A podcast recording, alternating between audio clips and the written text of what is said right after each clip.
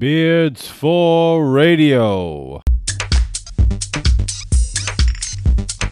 We are back with another episode of Beards for Radio. We got lots to talk about. Uh, we're going to talk about the rosters for Michigan and Michigan State basketball next season. Uh, so that's why our boy Mike is back on. Uh, we got NBA playoffs, and specifically, Sasha, I want to hear you uh, talk about the NFL draft because I know you got some thoughts on that one. You want to start off with the NFL draft? We can start off with the NFL Yep, yep. draft. All right. Yep. So, like, I think everybody was kind of in the same boat. Well, I don't, I don't know. This is this was my opinion. Okay, so Mhm. we got Jesse James. To me, it laid to rest all the the talks about getting a tight end in the first round. Like, okay, cool. We got we got uh, Jesse James. You know, maybe we're gonna go for something big in the first round. Ed, Ed Oliver was still there. You know, um, Yeah. I thought I thought Josh Allen, you know, was gonna fall with with the Giants picking up the, the quarterback from Duke. You know, like oh crap, you know maybe Josh Allen might fall to us. If not, Ed Oliver's still gonna be there. So when they got T.J. Hockenson, I think I smashed my hand on my desk, but I was like, okay, okay, I'll give it to him. Okay, let me just see how the next rounds go. What really, what really, really lost me was the second round pick of uh, Jahlani Tavai, who uh, nobody knows. Um, I mean, the, the the analysts didn't even have the the networks didn't even have uh, video on this kid. He didn't go to the com- uh, combine. He had no combine uh, numbers, no combine footage. He um, was suspended uh, his senior year and also out with the shoulder injury because he got a ballroom fight. I don't know if the injury was from the ballroom fight, but he had both of those. Guys coming off of shoulder injury from from um, February. I just don't understand the thought process of looking at this guy. Like, where did he come up? Who was scouting this kid? There was nothing to scout. He wasn't playing. You know, I don't understand. You know, all I can all I can see is that uh they were saying that the Patriots were interested in him. And if Bob Quinn's playing the little stupid, like, oh my God, I got to get them before they get them type deal, you know, and and if that's the case, how stupid? Or is Belichick on the other end seeing if he can just still mess with his ex, uh, his ex, uh, um, you know, co- uh, yeah. assistant coaches and saying, hey, let's just put it out there and see what Bob Quinn does. Like, what an idiot, you know? Like, I don't know if that's going on. I'm just, you know, I'm just trying to throw fun, you know, at the whole situation. But the second round really threw me off because to me, we had people there like Greedy Williams. We had Justin Layne, who I feel like something's wrong with Greedy because such a good back. Why'd he fall so low? Personally, if I was in that spot, I would have grabbed Justin Layne. Dude's a six-three cornerback. He can run the four four four fives. He's tall. He's long. I've been since I was seven years old. I've been crying. We need bigger cornerbacks. We need bigger cornerbacks. We need bigger cornerbacks to bang with these hybrid receivers. Like example, um, uh, uh, Juju Smith or a DeAndre Hopkins, dude. You know, we need bigger backs like that. You know, I don't want Devin Lawsons. I don't. I don't need Nevin Lawsons. I don't need those guys. I want big backs. I'm thinking, oh my god, dude, Greedy or Justin Layne, you can't go wrong with either of the picks at this moment. Jahlani Tavai, uh, huh? Well, huh? Who? You know, like, uh, Who is that? and like I, I'm good with the with, with the other few picks out there. Uh, the the Will Harris, the safety from Boston College, he's a he's a taller safety. He runs a four four. You know they got that uh, the Penn State cornerback. He's about six two. He runs a four four seven. Amani Oru Oruwari. I can't. Even, I, I always mess up. Ferrari Yeah. you, you know, and and those picks kind of softened the blow. You know what I'm saying? But the Jahlani Tavai just ripped it open, dude. Because you could you could have got him late in the sixth round. You know what I'm saying? I don't. I honestly don't think he would have been drafted. To be honest with you, so the the TJ Hockenson, I was like, oh, mm, you know, and I and and I was hoping the second round pick would soften that blow, but it just made it like. oh, What I don't understand.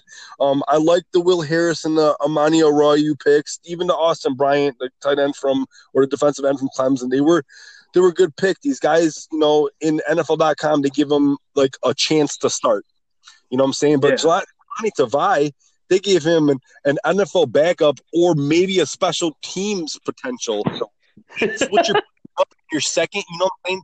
You know, uh, Hockenson, they said that guy's an automatic starter. He's a plug and play player. That's what they have on NFL.com. Okay, I'll go with that. I'll, I'll bite that bullet. I'll be like, fine. But when your second pick is a potential to be on special teams, I don't understand it. I just I won't get it, you know. But only time will tell. But right now, I I don't understand it the Tavai one, and I just think that it's time to fire uh, uh, Bob Quinn. I don't even care about the season.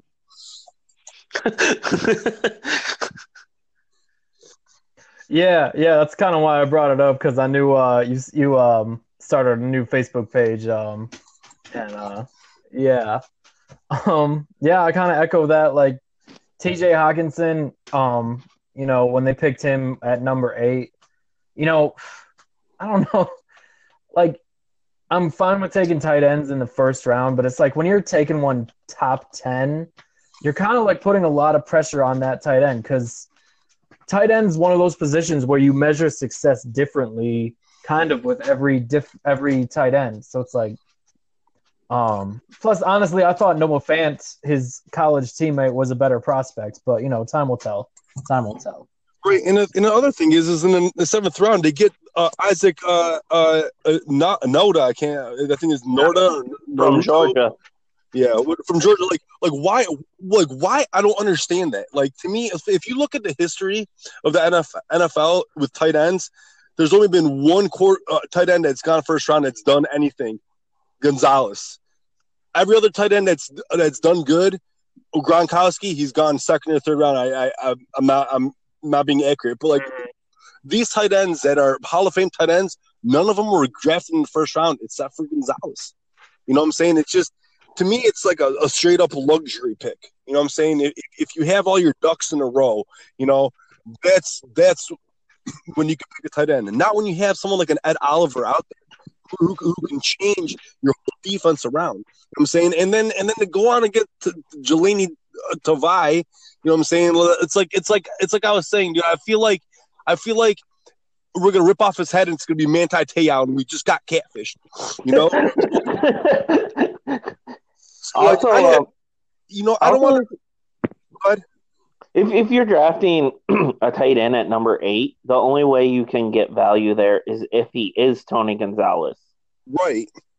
And yeah But you- I, I what I thought what I thought the Lions should have done if if they wanted to draft a tight end in the first round is they should have traded with the Steelers who wanted to move up and then draft whatever the best tight end is on the board at that point, which one of the two guys from Iowa is going to be there. Yeah, yeah, that's that's a good point because I, I feel like all the teams around the Lions had much much bigger needs than tight ends, and you could argue that the Lions had much bigger needs than tight end as well. But they seemed they seemed pretty um, set on taking Hockenson, which could be a good pick. You know, I've I kind of echo what Sasha says. I think Jahlani Tavai, um, if that's a different pick, like if they get one of those big corners or they get someone else, you know, that's kind of the difference between this draft being like, eh, okay, and you know how we're talking about it right now. Yeah, man. Can you can you imagine a, a, a greedy or a Layne on the other end helping Slay out? You know what I'm saying? Right. And then That's and then what you I- got right, and then you got a bigger uh this the safety from you know um Boston College. I don't know how good he's gonna be, but he's a taller safety. You know what I'm saying? It's like we Yeah. had big backs that we could have gone gone and get. I mean, e- even if if O'Reilly was O'Re- was there at around five, come on, bro. You gotta get yourself you get yourself a Justin Layne or greedy and turn around and get you an Amani on the on the on the fifth or sixth round. I mean, it's a- to me, it's just a no brainer. But then again, we're dealing with the Lions here, and I've been dealing with the Lions here for 29 years. So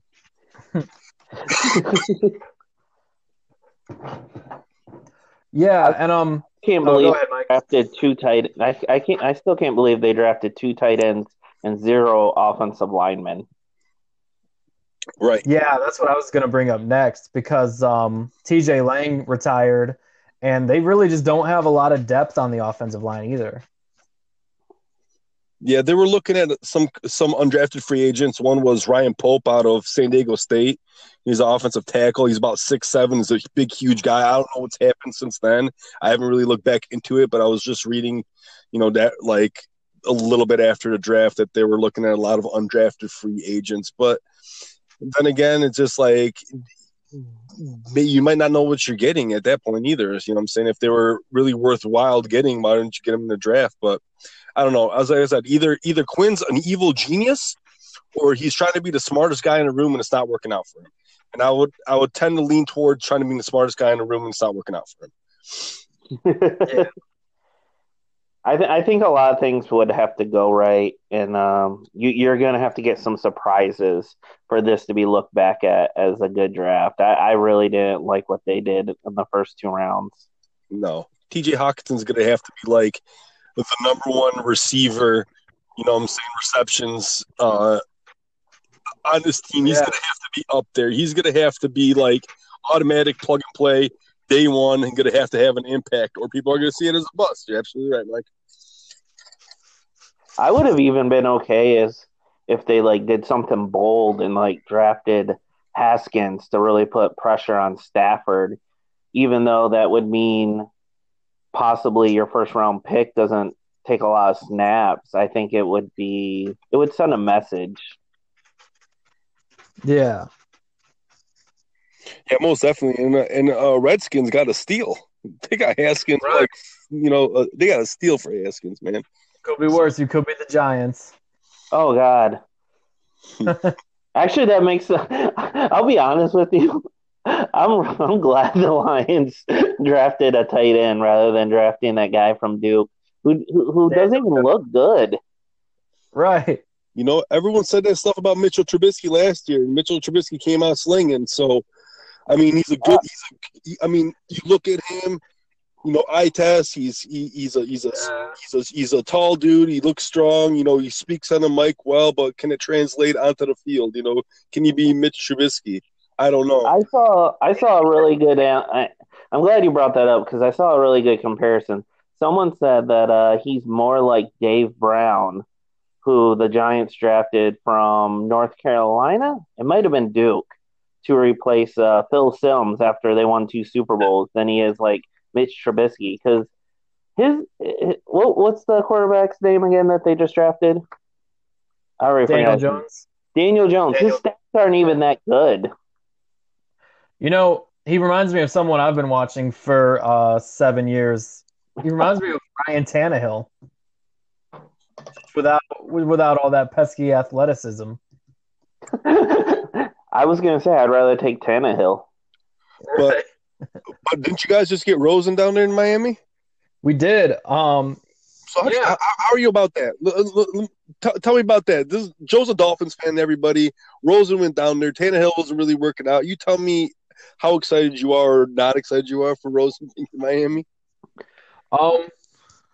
Well, yeah, I'll talk about my Dolphins for a bit. I absolutely loved what they did on draft weekend. First of all, um, can't go without mentioning uh, Christian Wilkins, defensive tackle out of Clemson at number 13 overall. That dude is an absolute beast, and the Dolphins have had issues on the interior line for a long time.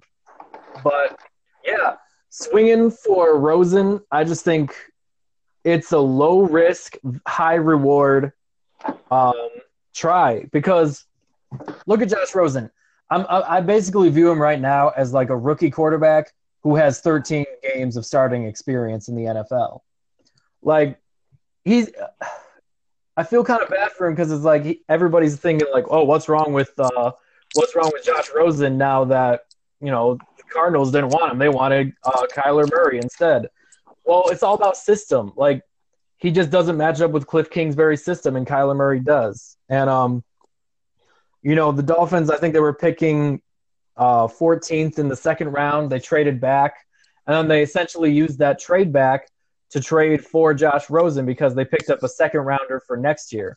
So essentially, Josh Rosen is their second round pick for 2019.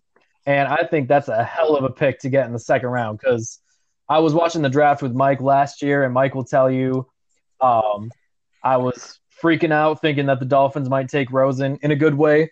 Um, and then the Cardinals swept in before us and took him, and we got Minkah Fitzpatrick, who I love. I think that's a great pick. And um, now we got both of them. But look, you know, if he beats out Ryan Fitzpatrick for the starting job and is great, then you know, hey, we can use our first round pick on whatever next year. If he takes over and is not great, well, you know what? Next year's draft has Tua Tagovailoa, Jake Fromm, uh, Justin Herbert. The year after that, you got uh, Lawrence from Clemson. So you know what? If it doesn't work out, you can take a quarterback in the next two years. You'll be just fine. And if it does work out, then um, you basically just got Brett Favre. Shit. That's. I was saying um, when Rosen was a freshman that uh, the Lions would be wise to do whatever they can um, get him because at that point, Stafford's current contract, he was going to be a free agent the year that uh, that uh, Rosen was going to come out. And uh, not only that, Rosen's bad numbers last year. You know, like the Cardinals had the worst offensive line in the NFL Yeah. not only due to skill but also due to injuries. Right. I think you plug in a lot of quarterbacks in that on that Cardinals team, you're not going to see a much better result. I mean, you know, relatively, like if you plug in like, you know, Tom Brady and a good offensive line, obviously they'll be a fine team. But you know, I, honestly, last year I thought the two best quarterbacks were Baker Mayfield and Josh Rosen, and I was kind of like going back and forth between which one I thought was better. So, you know, it's hard to prove yourself on a team like Arizona. Like they didn't have a lot of good skilled players. David Johnson was hurt a lot. Like you said, not only was their offensive line bad, like it wasn't just the worst in the NFL. I think by a lot of measures, it was one of the worst in the last five years of the NFL.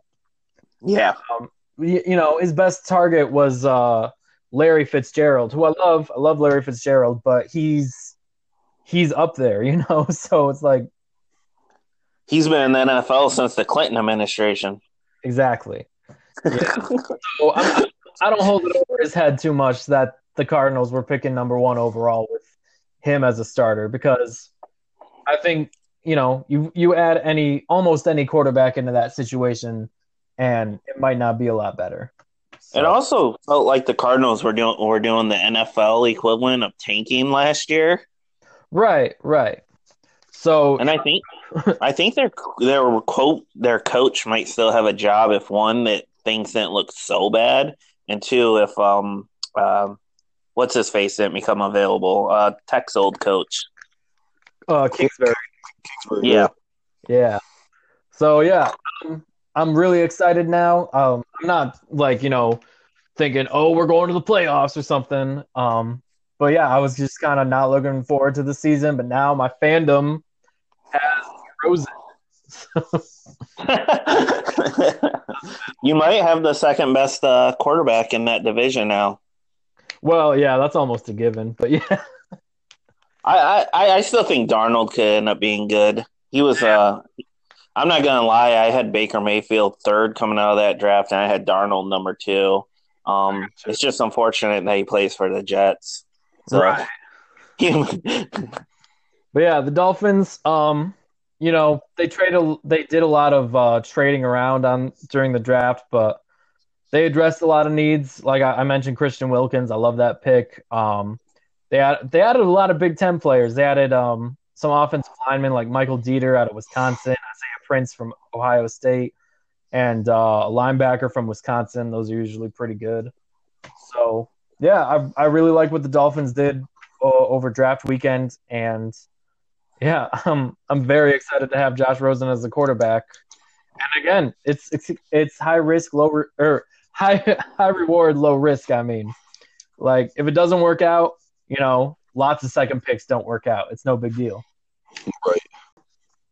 So yeah, I want to move on. Uh, we brought Mike onto this episode because um, since we last spoke, we've had uh, the college basketball season end, and some players obviously deciding to take the leap from college to the NBA. Three of which are on Michigan's roster, one from Michigan State's roster. So that leaves us asking the question: What will the rosters look like next season? So, Mike, if you want to um, get us started on that one. Yeah, um, Michigan's looking at transfers after you know Matthews, um, Iggy, and um, and um. Poole. Sorry, Poole. Sorry, I, I I couldn't remember his names. sorry, I just got off work and I'm like blanking on a lot of people's names. It happens, bro. We are all human. Plus, I have like two pages worth of uh, potential transfers here, so I'm trying to remember a lot of people's names. But Yeah. um, We'll give But uh, two people that Michigan won't be getting is uh, Justin Pierce, who last week announced he's going to uh, North Carolina. Um, Michigan Michigan was looking at him. He uh, he's a good player, but I'm kind of glad Michigan didn't get him because I feel like it would have made their roster a little awkward because he's definitely a three. I don't think he could keep up with twos, and um, Michigan's uh, has two incoming freshmen that can play the three, uh, and Jalen Wilson, who should be able to play right away, kind of like Iggy. Mhm. And then they also have a guy uh, named Bajema who can play the two or the three, but I don't think he'll play as much next year. He's really skinny. He actually really reminds me of Caris LeVert, who didn't really do much as a freshman. Right. Um. And then Livers can also play the three, though I think he'll he will be uh, Michigan starting for starting forward next year. Um, they were also looking at Lester Quinones, um, but Michigan actually canceled that visit, which uh, might mean Michigan doesn't have the budget to afford him, especially considering some of the other play, uh, places he's looking to go. yeah. You always got to take that into um, consideration. Yeah. Um I'm actually the, the the player that I'm really bummed about losing for Michigan is Iggy. Yes. Um Yeah. Matthews was an excellent defender. Um but it kind of surprises me. Apparently my dog wants to be involved in our podcast. but uh it, it kind of surprises me that um Jordan Poole and Charles Matthews were two of Michigan's leading scorers because um, Jordan Poole definitely had a up and down season last year, Mhm. especially like second half. He wasn't all that efficient. And then Matthews, while an excellent defender, he always seemed awkward when it came to offense. And uh, the coaching staff would kind of refer to him as uh, Bambi and ice skates when it came to like driving to the lane. Um, some play, some uh, players I think uh, you can look out for Michigan to get would be uh, Franz Wagner, um, who uh, who is Mo Wagner's younger brother. He he's more of a wing player. Um, I think in Beilein system he'd be a three or four. They're also looking at a shooting guard named Cumberland. Um, uh, Bones Hyland uh, would be a great pickup, but I think he's going to Kansas. Um, and uh, I, I can let uh, you guys speak. I have more to say, but I don't want to ramble forever. No, no worries, no worries. Um, yeah. So those last ones you mentioned were those um high school recruits or were those uh like transfers? okay. Uh, um, Cumberland. I think Cumberland's a transfer. I think Michigan actually uh, um, uh, recruited him at one point.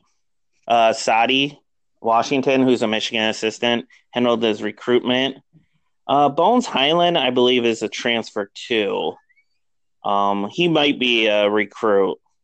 Um, sorry, it's a lot of names to keep track of. no, no worries, no worries. What brought you on? And you know what I feel like too is that like first I think that I I, I I'm with you on the the whole Iggy thing. I'm I'm upset that Iggy's leaving. I don't I don't necessarily think the dude's NBA ready. To be honest with you, I don't think uh, if Poole's NBA ready either. You know, um, I think Matthews. It is what it is. You know, you know. Um, but yeah, I, I think it's a really big blow that Iggy's leaving. Huge blow. But with the transfer, with the transfer game, I feel like the transfer game is gonna be the is gonna be the new. It's like the new thing in college, you know, especially with the one and duns, especially with talks of um having you know kids go straight from you know high school to the pros. Is that this transfer this transfer game is gonna be where you, you might find yourself a gem. You know what I'm saying?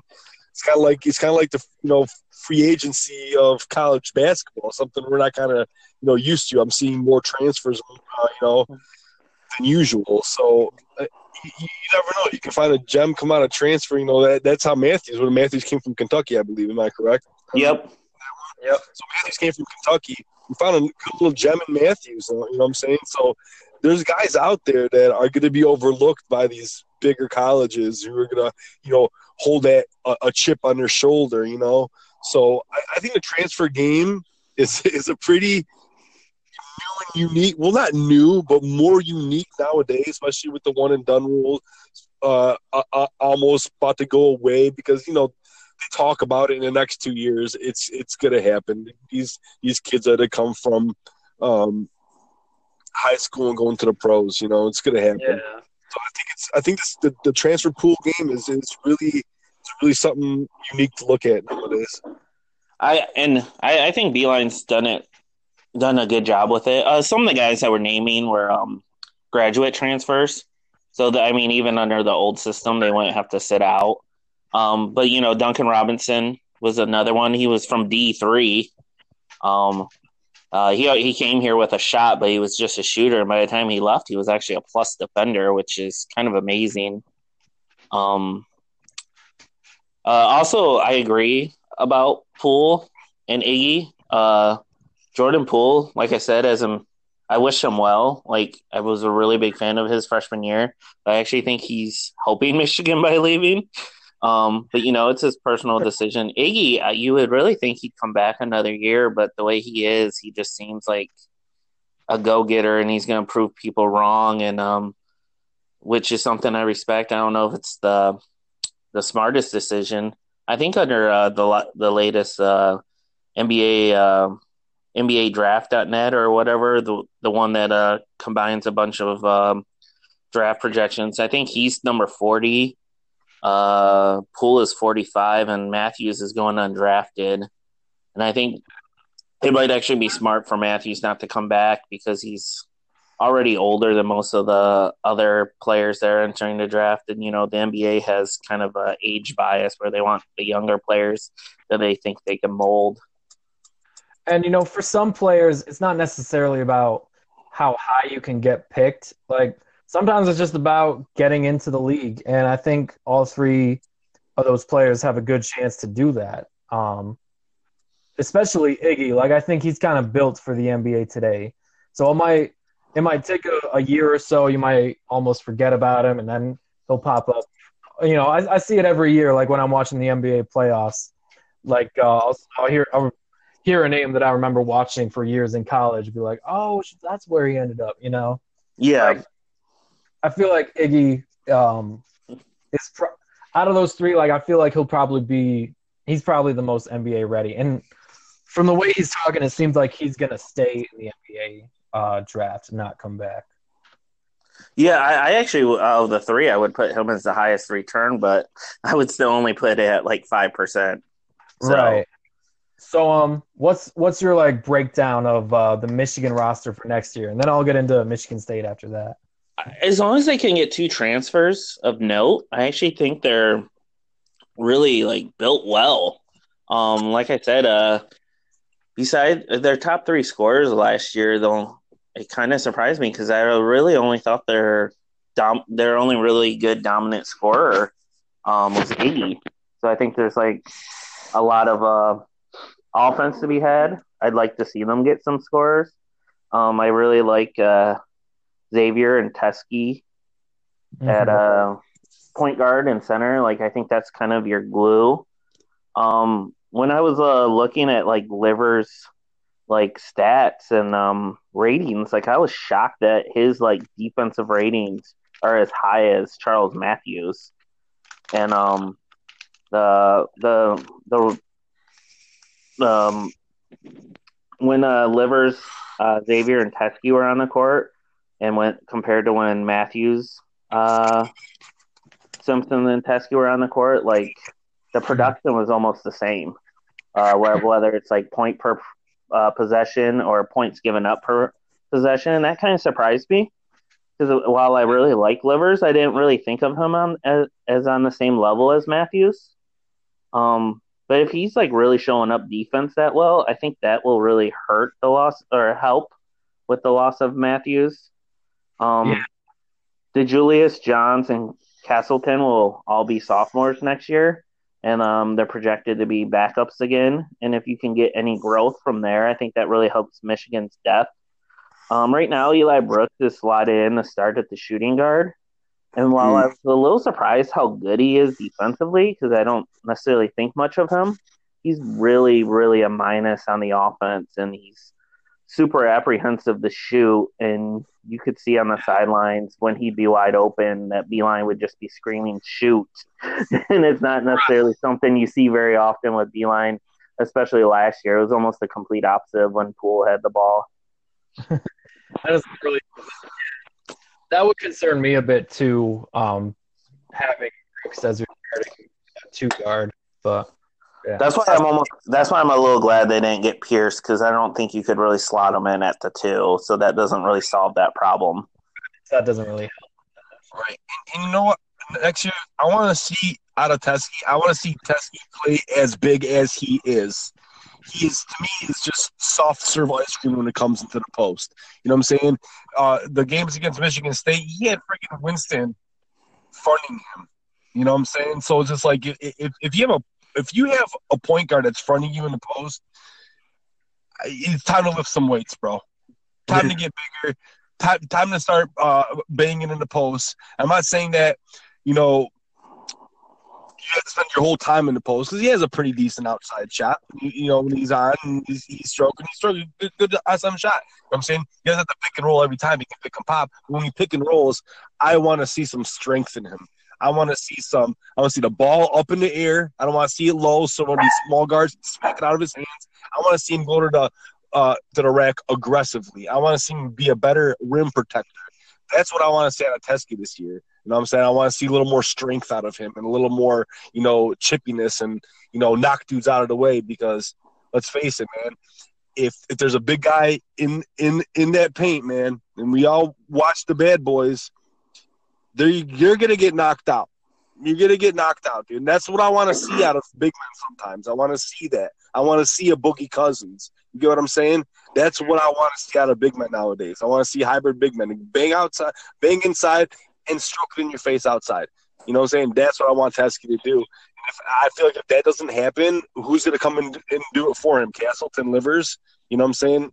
That's where I think the biggest, the biggest red flag is for Michigan is our big man.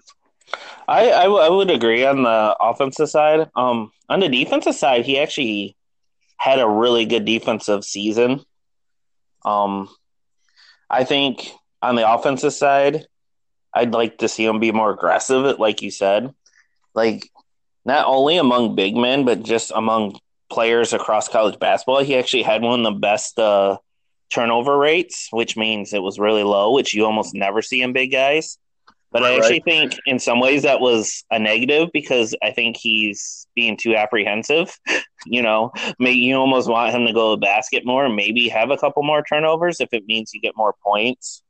Um, Right. But I, I would love to see him be more aggressive on offense. And then two, you see that shot really developing, but it's just it's not quite there at three. He can like if he takes a step in from three, his um his shot percentage is a lot higher than just outside the three point line. And if he can, you know, for his senior year, if he can really develop an outside shot, that'd give Michigan an excellent weapon. Um, the other way, another thing I could see, I would really like to see is um, Xavier Simpson's uh, three point percentage was thirty one percent last year, which from his from his sophomore year, which was twenty three percent.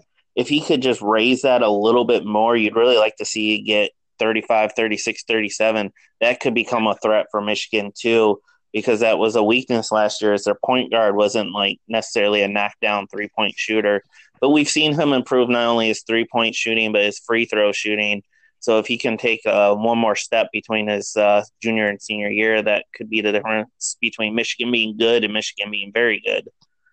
Yeah, Mike, I totally agree with you because, you know, in of the season, I was all I was like, dude, Michigan and Michigan State, dude. I think if if people aren't up in arms in this state over how we have two good collegiate basketball teams, then people don't have a pulse. But then as I kind of get like later on in the year, and you know everyone's still like, you know Xavier Simpson, who's this under who's undersized point guard to begin with, when his go-to move is a running hook off the glass, something needs to change a little bit. You know what I'm saying? He needs to get a little bit more of a jump shot in his repertoire. So yeah, I agree with Cody on that. I love I love that he has a hook, but it'd be nice if he could at least, you know, shoot thirty five percent from three. Which he's right. getting there, but Right. So would you rather have him shoot forty percent plus from three, or have a good running hook shot? well, I don't know if forty percent is on the table. That's but I mean you never know. He did take an eight percent jump. But yeah, three point shooting for sure. Right. For sure. Yeah. And um, for Michigan State, like they got one roster spot open right now. Um, a name I've heard a lot is a grad transfer from Virginia Tech, uh, Kerry Blackshear, but his name is also in the NBA draft, so we're not sure. And you know, Kentucky's also going after him, so you gotta think about that a little bit. You know, they the losses of Ward, McQuaid, and Goins uh, early on, I think are going to be really stark. Like, they're going to be hard to hide. But as the season goes on, you know, I just I love what they got coming back, but I kind of want to like pump the brakes because they're like a unanimous number one preseason right now, and that makes me more nervous than anything. Because I definitely got some questions like, how is Josh Langford going to come back? Um, when is Josh Langford going to come back and be like completely healthy, and what can we expect from him when he's healthy? Is he going to be that guy that he was when he got hurt? And then, um, you know, they're really depending a lot on the the freshman class of this past year. That's going to be sophomores. They're really depending on them to take a, a big step, which I think Aaron Henry and Gabe Brown definitely will. They showed some flashes in the NCAA tournament. But you need Foster Loyer to be a reliable backup point guard because foul trouble can happen to Cassius Winston like that. He was battling tendonitis in his knees for like half the season, but couldn't come off the floor. And um, you know, Bingham he might be like the heir apparent to take over the spot that Kenny Goins is leaving. And he's definitely got the talent and he's got the length. He needs to add on some bulk and some, you know, some to bang with the guys down low. But uh, a name that really flies under the radar for me is uh, incoming uh, recruit Malik Hall. Uh, he's not my favorite recruit because I love everything about Rocket Watts, just like his aggressiveness, his shot, name, Rocket Watts. Um, but Malik Hall uh, just graduated from high school and he's going to enroll at Michigan State this weekend to uh, begin classes and get used to campus. And Tom Izzo himself has said that Hall is going to be an important player that could have an immediate impact. And he kind of plays like that 3 4 that we saw Miles Bridges play, that we uh, kind of see Aaron Henry play right now. So I think that's an under the radar guy. But obviously, when you got players like Cassius Winston and Josh Langford and Xavier Tillman, who really, um, when Xavier Tillman came on um, after Nick Ward got hurt, that's what took Michigan State from being a pretty good team to being a great team. Like Xavier Tillman's game against Duke, against Zion Williamson, really doesn't get enough talk because because he put up 19 and 10. You know, if you look at Zion's stats, you'd say he didn't have a good defensive game, but he really made Zion uncomfortable. And really Zion's damage came when Tillman wasn't his his primary defender. So I love uh, that Michigan State has. Not sure if they're going to add anybody for that last roster spot, but if they don't, um, it makes me a little nervous that uh, the sophomore, the class that is about to be sophomores, really needs to take a big step up. Like none of them are going to be like the main guy, but they, you know, to have a complete roster, you need all of them kind of taking the step. And I, I really think Aaron Henry will, and I like what Gabe Brown can do. Um, obviously, Cassius Winston coming back, but that's kind of my breakdown. I don't really have any uh, recruiting names. Um, and really just the one transfer name, Kerry Blackshear, but not sure uh, which way he's going to go at this point, you know? Yeah, I mean, keeping track of all those recruiting names, that's it's hard as you saw for me. I couldn't remember who was coming from where. You know, I usually just follow it casually, and then I'm getting ready. So I, You know, I'm writing down notes before we go on air, and then uh, you ask me a question. I'm like, oh, I'm sorry, I can't remember them all. yeah, I think Michigan State is set recruiting wise, and then they might try to add a transfer uh, with that last spot. But if they don't, you know, I still I still like the roster that they have, and you know, Thomas Kithier showed some flashes last year at the four and the five, and then um, Julius Marble might take over uh, the big bruiser that Nick Ward was because uh, Nick Ward is staying in the draft. Um, at least it looks like it looks that way. So, you know, I, I really like when Michigan State's coming back. You know, it's kind of a, a luxury when my biggest concern is that everybody has Michigan State as number one preseason. Right. yeah, it's When um, oh, go ahead. whenever when a lot of people had uh, Michigan number two before Poole and Iggy declared, I was a l- little surprised by that. But when I was like asking, I asked a couple people on Twitter, like sports writers, like what what makes Michigan number two? Like I kind of felt like there was too many questions, and they kind of laid it out to me as well. Everyone has questions; they just had less. right. So that probably goes with Michigan State as well. Yeah, like there's no team. If there's a team that right now in college basketball has all the answers, like that's a problem for them because you know Michigan State opens the season against Kentucky at Madison Square Garden. I'm almost like kind of hoping that they don't win that one because I don't want them to get like too, um, you know, too full of themselves too early. Not that you know those players would, but you never know. Right. What did you think of Ward declaring? You know, I kind of expected it. I think when he was healthy, he kind of showed that he had learned his lesson, you know, from entering last year and coming back. And I think he showed a lot of maturity when he did come back from his broken hand and he wasn't, you know, pressing uh, Izzo or the coaching staff to give him minutes Tillman. Like he really adjusted to what his team needed him to be. So I think he might not get drafted, but I think he does have a future in some way in the NBA, uh, just because he can score down low like very few players I've seen on any level. Uh, he's a good rebounder. He really did amp up his defense from his sophomore year to his junior year. And again, like I think he showed a lot of growth and maturity uh, when he came back from his broken hand. So it doesn't surprise me. You know, I, I think if he were to come back, it would be kind of like a weird situation with him and Tillman because Tillman, he really needs to play the five on defense just because of like the way he switches on people. Um, you know, that won them this the Michigan Michigan State game in East Lansing, in my opinion, the way he switched on Simpson. So, um, you know, as long as they avoid they get some good injury luck, I think Michigan State. Um, yeah, I, I love everything coming back right now. NBA playoffs, man. There's uh what eight teams left, I believe. We got who do we got? We got Denver, Portland. Denver leads that series three to two. Rockets, Warriors, that's tied up. 76ers, Raptors. Raptors got it three to two. And Milwaukee, Boston. Milwaukee is leading that, I think, three to one or One, He's three to one. three to one. The game's on tonight.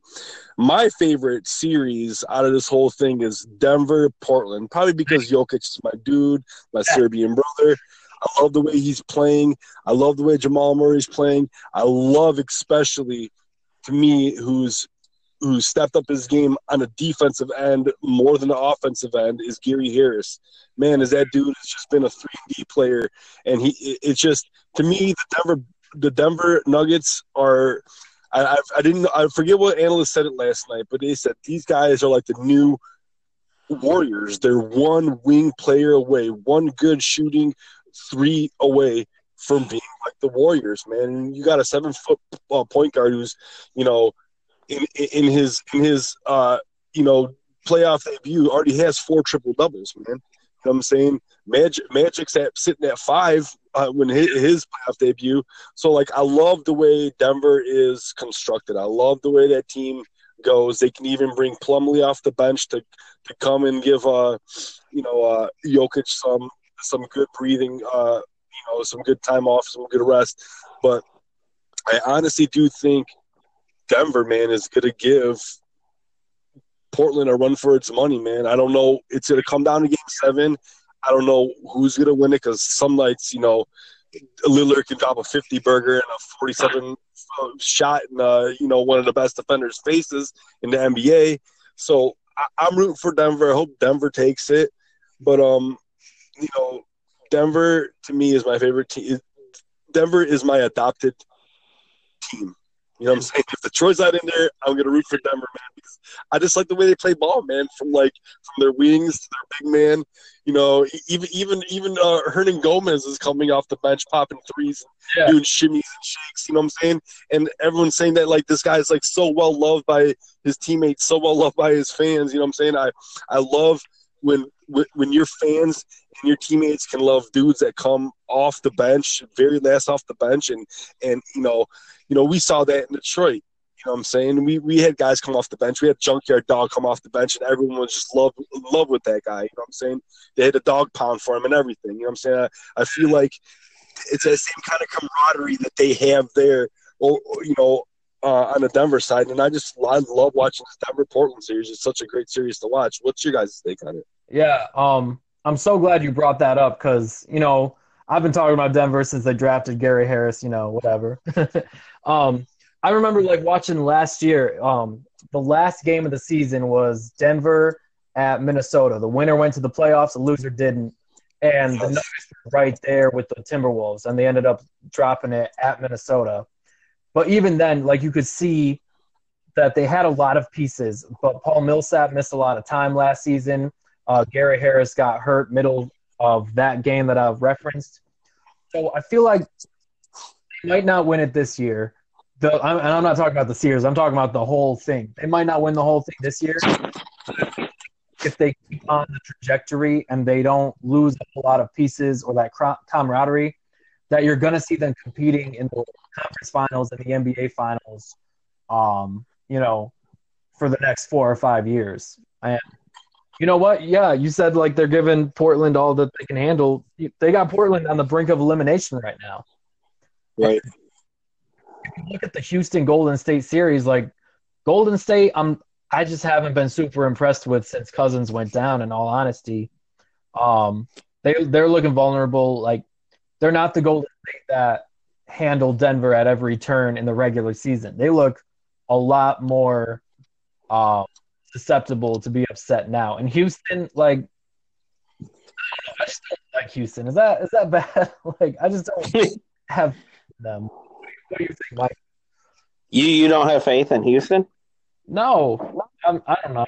No, I mean that might come back to bite me. Um, because you know I I think they will beat Golden State in all honesty, but I just don't like them, and I don't think that they're like the type of team that can win an NBA championship. Hmm. I mean, that's that's fair to say because to be honest with you, this is my least favorite um, series watching. This Rockets Warriors, every single non-call or call is a complaint, is a bitch, is a cry to the ref. I am done with it. I'm I'm sick of seeing it. The last Rockets Warriors game, they refed it a little better though. This should be the best series on TV right now because you got the the Warriors who look like they might be fading, but they're still trying to scrape one last run together. And you got the Rockets who came so close to unseating them last year, you know, and Chris Paul's healthy now. But yeah, it's just well, you know, it starts so late, but it's also just yeah, it's it's, it's one of the more difficult series to watch right now. Especially since I don't stay up to watch them, so that may that maybe change my perception. But I, I mean, I've heard about the the complaining. I don't know. I like Houston's uh, roster, though. I mean, as far as being good. Um, so I, don't- I, I mean, I disagree with that.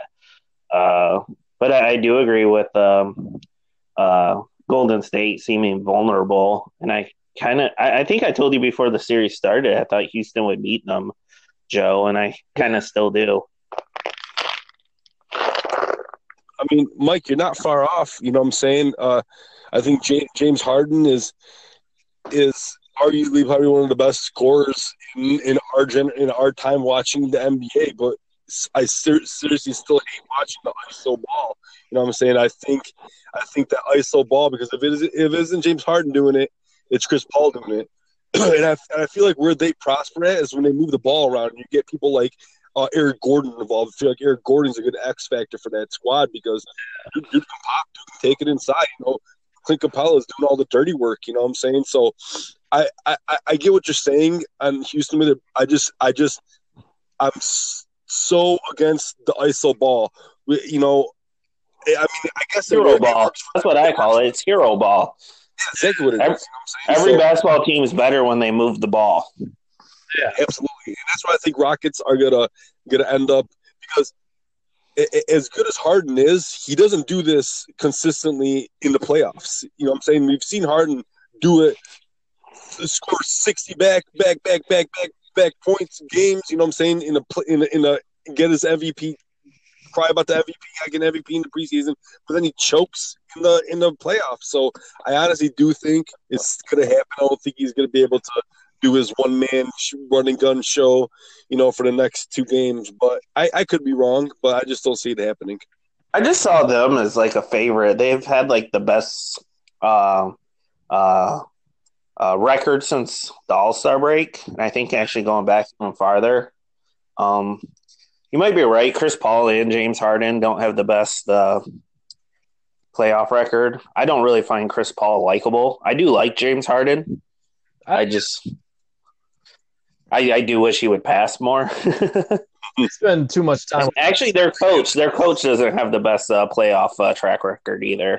Yeah. Um, D'Antoni. They spend too much time with Oscar from The Office too. I'm sick of those commercials. I am so sorry for your automobile. um, but the series I'm really most excited for is one that isn't even official yet, but I just want it to start, and that's Milwaukee and Toronto. Like they're both one game, one win away from uh, getting to the Eastern Conference Finals and facing each other.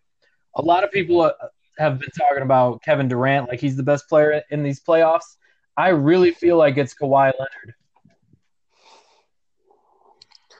I, I wouldn't sleep on the Sixers though. I, I, I think uh, Toronto will beat them, but I think the Sixers will push them to seven games. Yeah. No, Joe, I think you have something there with Kawhi, man. Because the 76ers, just like last year, I thought they were going to go far, far into the playoffs.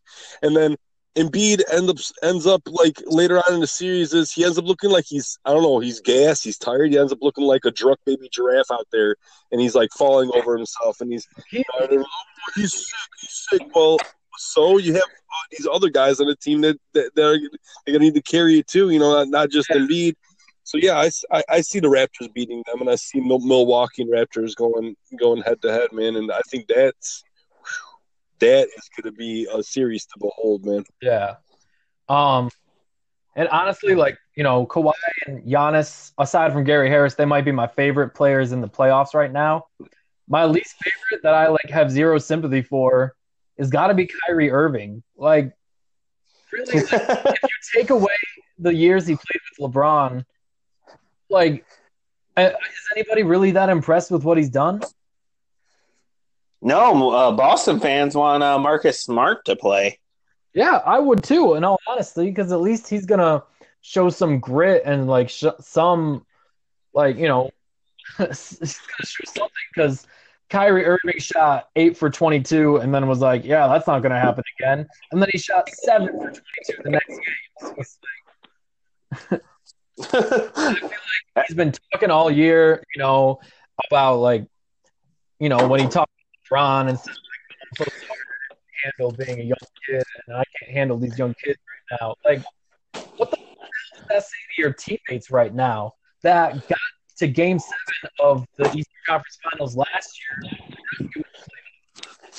Like, it, to me, it looks like they might have been better off without. I mean, obviously it's easy to say that now, but look, like you got young players like Jayson Tatum and Jaylen Brown and Marcus Smart, and I just feel like Kyrie is kind of like a diva. I don't. He's not really likable, and if you take away the 2016 uh, NBA, I think he's not. He's he just doesn't. He doesn't compare favorably to me. You know. He left a really good team too, and now he's talking about wanting to leave another really good team. Like he's starting to develop a track record. Yeah, I wouldn't be shocked if he uh, goes to LA and re-teams with LeBron. Yeah, with J- it looks like Jason Kidd might end up being their head coach. Really? Yeah, it sounds like Ty uh, Ty Lue didn't take it because um, the Lakers want Jason Kidd on the staff, and he wanted to pick his own staff, and he felt like if like they underperformed, they were going to make the switch to Jason Kidd mid-season. So now there's speculation that they might just hire Jason Kidd. Really? You, you know what? I, I I think I think Kyrie Irving is doing the same thing to this young squad of players like LeBron is doing to the young squad of players in LA. He's not maybe not calling them out and wanting to, you know, whole student body left for uh for AD down in uh um New Orleans, but you know, it's the same thing, you know.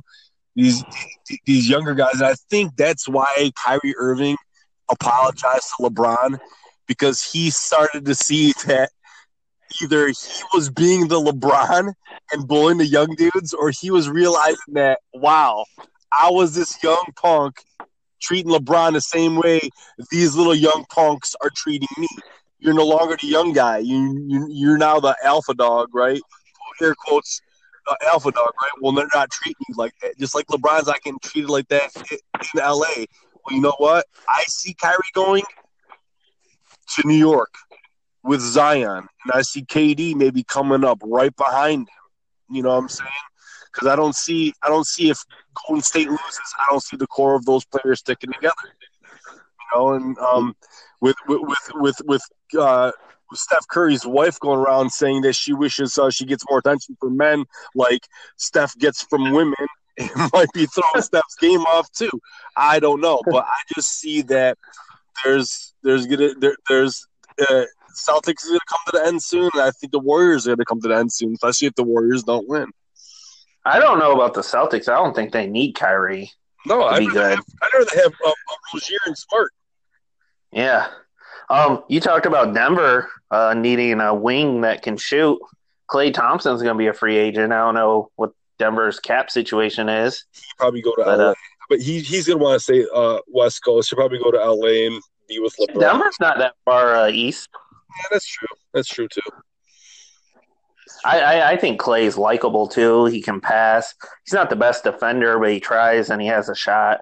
Oh, He, I think he, he's a good defender. I think he's a shitty dribbler. Yeah. I think he plays the same position as uh, Gary Harris, like the two, sometimes the three. Um, I I don't know how that would work because I feel like uh, Gary is kind of like a, an up and coming Klay, just like because he's more of a defensive threat than offensive, but he can get hot on offense. And um, Well, who would you replace uh, to get some uh, shooting that they need? That's a good You know, question. I like Torrey Craig in their in their starting lineup, but he's like more of like the defensive guy. If you can get like a two or a three guy who can play, you know, the combo position, Craig can really play the three or the four. Uh, I don't have like a specific name on my mind for the Nuggets. Uh, you know, unless you slide either Thompson or Harris down to the three, like in that case, I could. Yeah. Uh, you, know, I, you know what I would like in that spot? A, like a Trevor Ariza.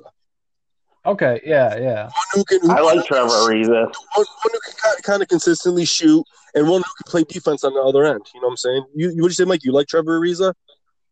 I've Yeah. always liked Trevor Ariza.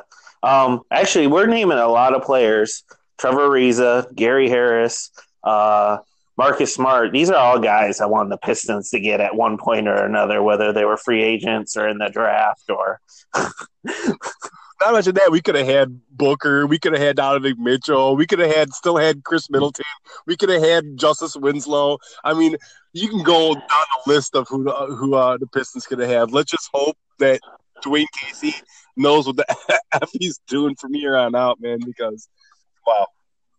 I get that, and like you know, I'm not gonna pretend like I knew some of those guys.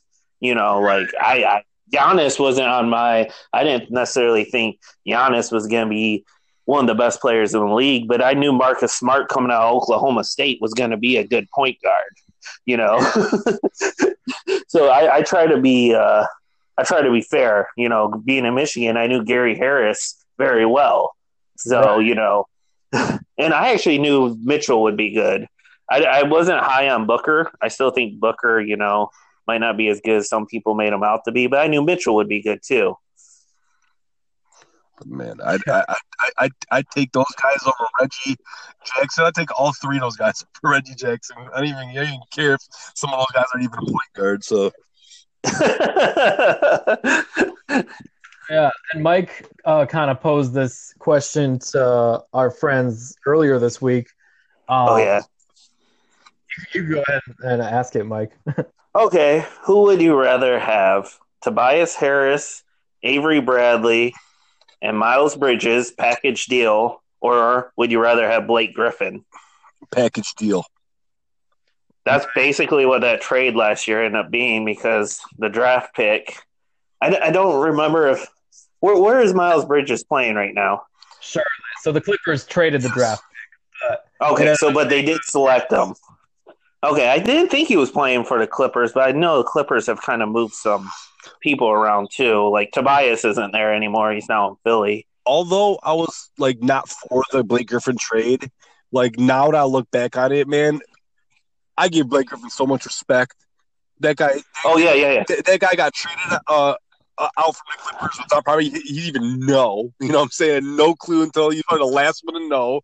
You know, came over here was a was a was a consummate professional. Played his ass off in the playoffs with one leg. Played his ass off. Oh, we had guys like Andre Drummond just be pedestrian. Like I don't, I don't want to hear people say, "Well, he puts up twenty and twenty-eight. He puts up twenty and twenty and we lose." All right, so it's just it's it's not it's it's not like he's putting up 20 20, blocking five shots in the other end and stopping someone else from scoring 20 on him. You know what I'm saying? Because it, it just doesn't happen. But it was refreshing to see that Blake Griffin put it all on the line. And it just i- is it because he wants to make this uh, uh, organization better, or is he bumping his resume to, to take off next year? You know? I, don't- I don't know if he's pumping his resume because he has a nice contract, and I think he was kind of happy to get out of LA. I think he kind of became a punching bag for their fans. Um, maybe unfairly so, kind of the way uh, Drummond is here, but I think you know Drummond earns it. I hate, hate, hate, hated the trade last year because I've never been a Blake Griffin fan, Right. but he's earned my respect, like especially pre All Star break. Like if you look at his numbers, they were actually really, really, really good. And even overall for the season, they were really good. I think he obviously he started to break down after that. He was playing hurt in the playoffs. Um, he didn't have a lot of help. Um, the Pistons didn't have a lot of depth to, to begin with, and once they made that trade, it really obliterated their roster. Um, but I mean, he made it like his his performance this year made it much more of a debate. Yeah. I also don't know where they go because he's an older player, and the roster doesn't really seem to be ready to win now. But it doesn't also look like it's they're doing any kind of youth mm-hmm. movement. So, like, I have a phrase I use for the Pistons the last eleven years: Pistons purgatory, mm-hmm. where their where their ceiling is getting swept in the first round of the playoffs, and their basement is like picking eighth in the draft. Hmm. They're always be picking somewhere between eight and sixteen, which is really hard to win that way. So Right, because If, if they don't NBA trade it drafts are so it's different from like all, all drafts. If you don't get like the top five, six, you know, so everything else is a crapshoot after that. yeah, really top three. Like if you look historically, like where most franchise players have been picked, it's really like top three or four, Right, you know, which is really. small. I know people hate the phrase tanking, but I mean, you have to look at it as less of losing on purpose and more of just getting really young. and it can be really fun to watch a team like grow up. Like it sounds like um, Joe did that with the Nuggets. You know, like it's kind of hard to imagine the, they uh, missed the playoffs last year to Minnesota, and when you look at where which directions those two franchises have come or gone, like it's kind of it's kind of fun to watch young players get better. Yeah, and um, we can have this discussion on another episode, but it's like I was thinking of like watching the Nuggets one time. Like, who would, who would I rather have, like Jamal Murray or Ben Simmons? And like, yeah, well, like, like instantly was like Ben Simmons, which I get. Like, he is the superstar, but I just it's not just Gary Harris now. Like, Gary Harris used to be the only reason I watched the Nuggets when they were on TV.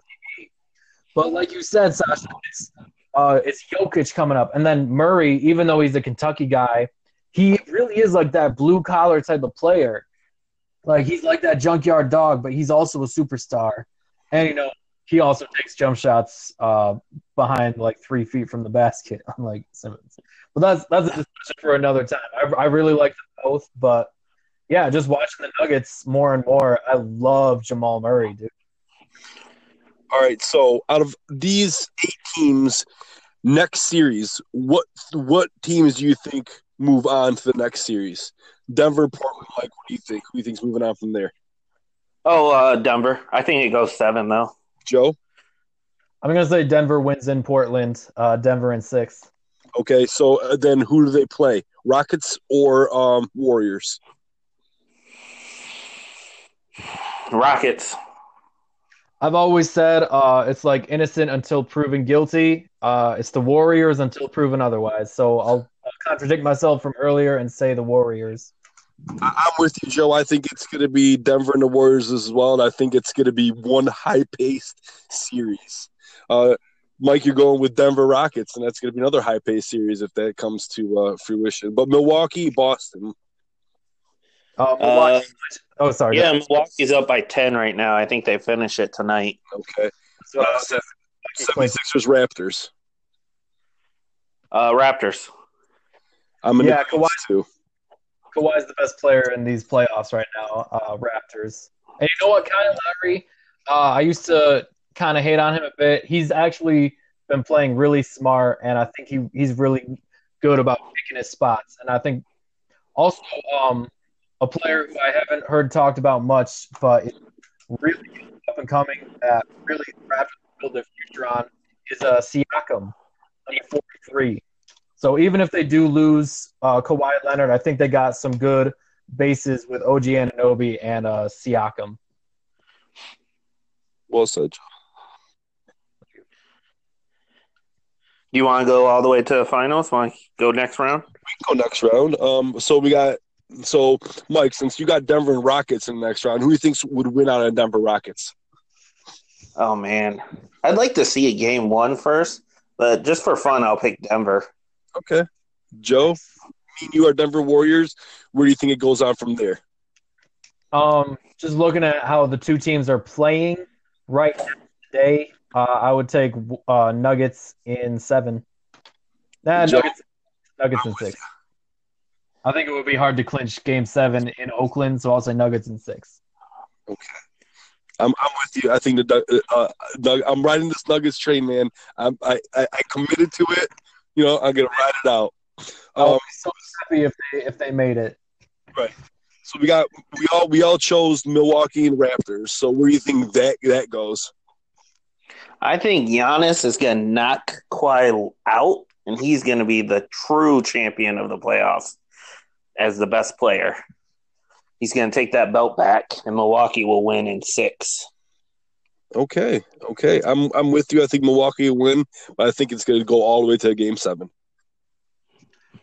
Um, just to be different, I'll I'll ride with Kawhi and Lowry and Siakam, and I'll say uh, Raptors take it in six. Oh, okay, okay. Toronto and uh, Denver, I think somewhere like in the league offices, the NBA league offices, I think they'd be like pissed if that. Though I don't know if they'd be much happier with Milwaukee.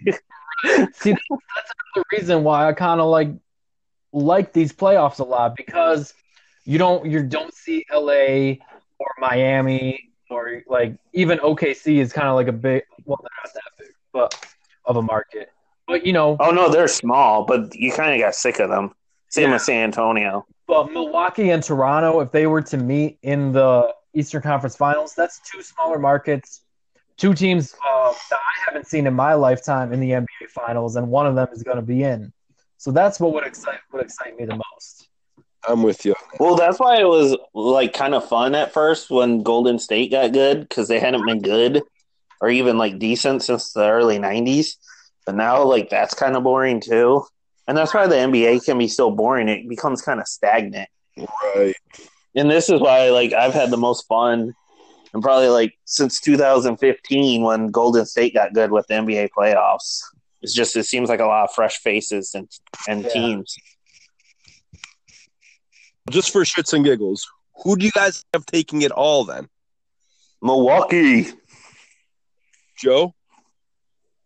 Uh, if it's Toronto and Denver, as much as I love my Nugs, um, Kawhi, like I said, he's a champion. I think he's the youngest NBA Finals MVP of all time, and I think he would add to that trophy room if it's uh, Toronto and Denver. I'm going with Denver. I'm sticking to the Denver train, the Nugget train. So we all have three different people winning it, man. So it's gonna be uh, it's gonna be something when we come back to this in a in a month. Yeah, Yeah, after like Golden State wins and we all look stupid. Yeah, that could happen too. That could happen too. But you know what, man? You know what? What? Uh, uh, what people that sit here and do this kind of stuff are 100 percent right all the time. right. Right, right. And honestly, if they if they if they had Boogie, I'd probably be picking them because they they I know Houston had the better record the last part of the regular season, but I thought like down the stretch, actually Golden State looked the best. More complete. Yeah, but but like you guys said, like that series is so ugly. It's kind of hard to pick either of those two teams. You know. A little bit. Yeah. Well, Sasha, if the Nuggets do uh, go on to win the NBA championship, like that would just be the coolest thing. Like that would, that would be amazing to me. Absolutely, because you got you got uh, they're they're such yo- a young core of players, and they're playing at such a professional level that you know even if they don't win this year, I can see good things like you said coming to them for like the next half decade. Yeah. So if if the Nuggets or Raptors or Bucks win it all, uh, you guys heard it here first on Beards for Radio. Yeah. I'd be really happy if Giannis like won one for Milwaukee and he stayed Yeah. there. And like you don't a lot of times like superstars want to leave the small market teams. Right. Yeah, I, I I agree with that a lot. All right, but yeah, I think that covers everything we wanted to get to on this one. Yeah, thanks for having me on, guys. Always, Mike. Always. It's always a pleasure, brother. Pleasure to have you, man. Um, yeah, I'm Joe, I'm Sasha. I'm Mike. And uh, this was for Radio. Visit fa-ebar.com. Barbar, as always, making new products, and he's our sponsor. And um, I'm wearing one of his hats right now, and it fits like a glove. So And we're gonna have a uh, uh, Fair Bar uh, Endgame review coming up. He is a, a, a super duper mega fan, so we're gonna uh, have that for you guys in the next week or two. So. that's right. Thanks for listening.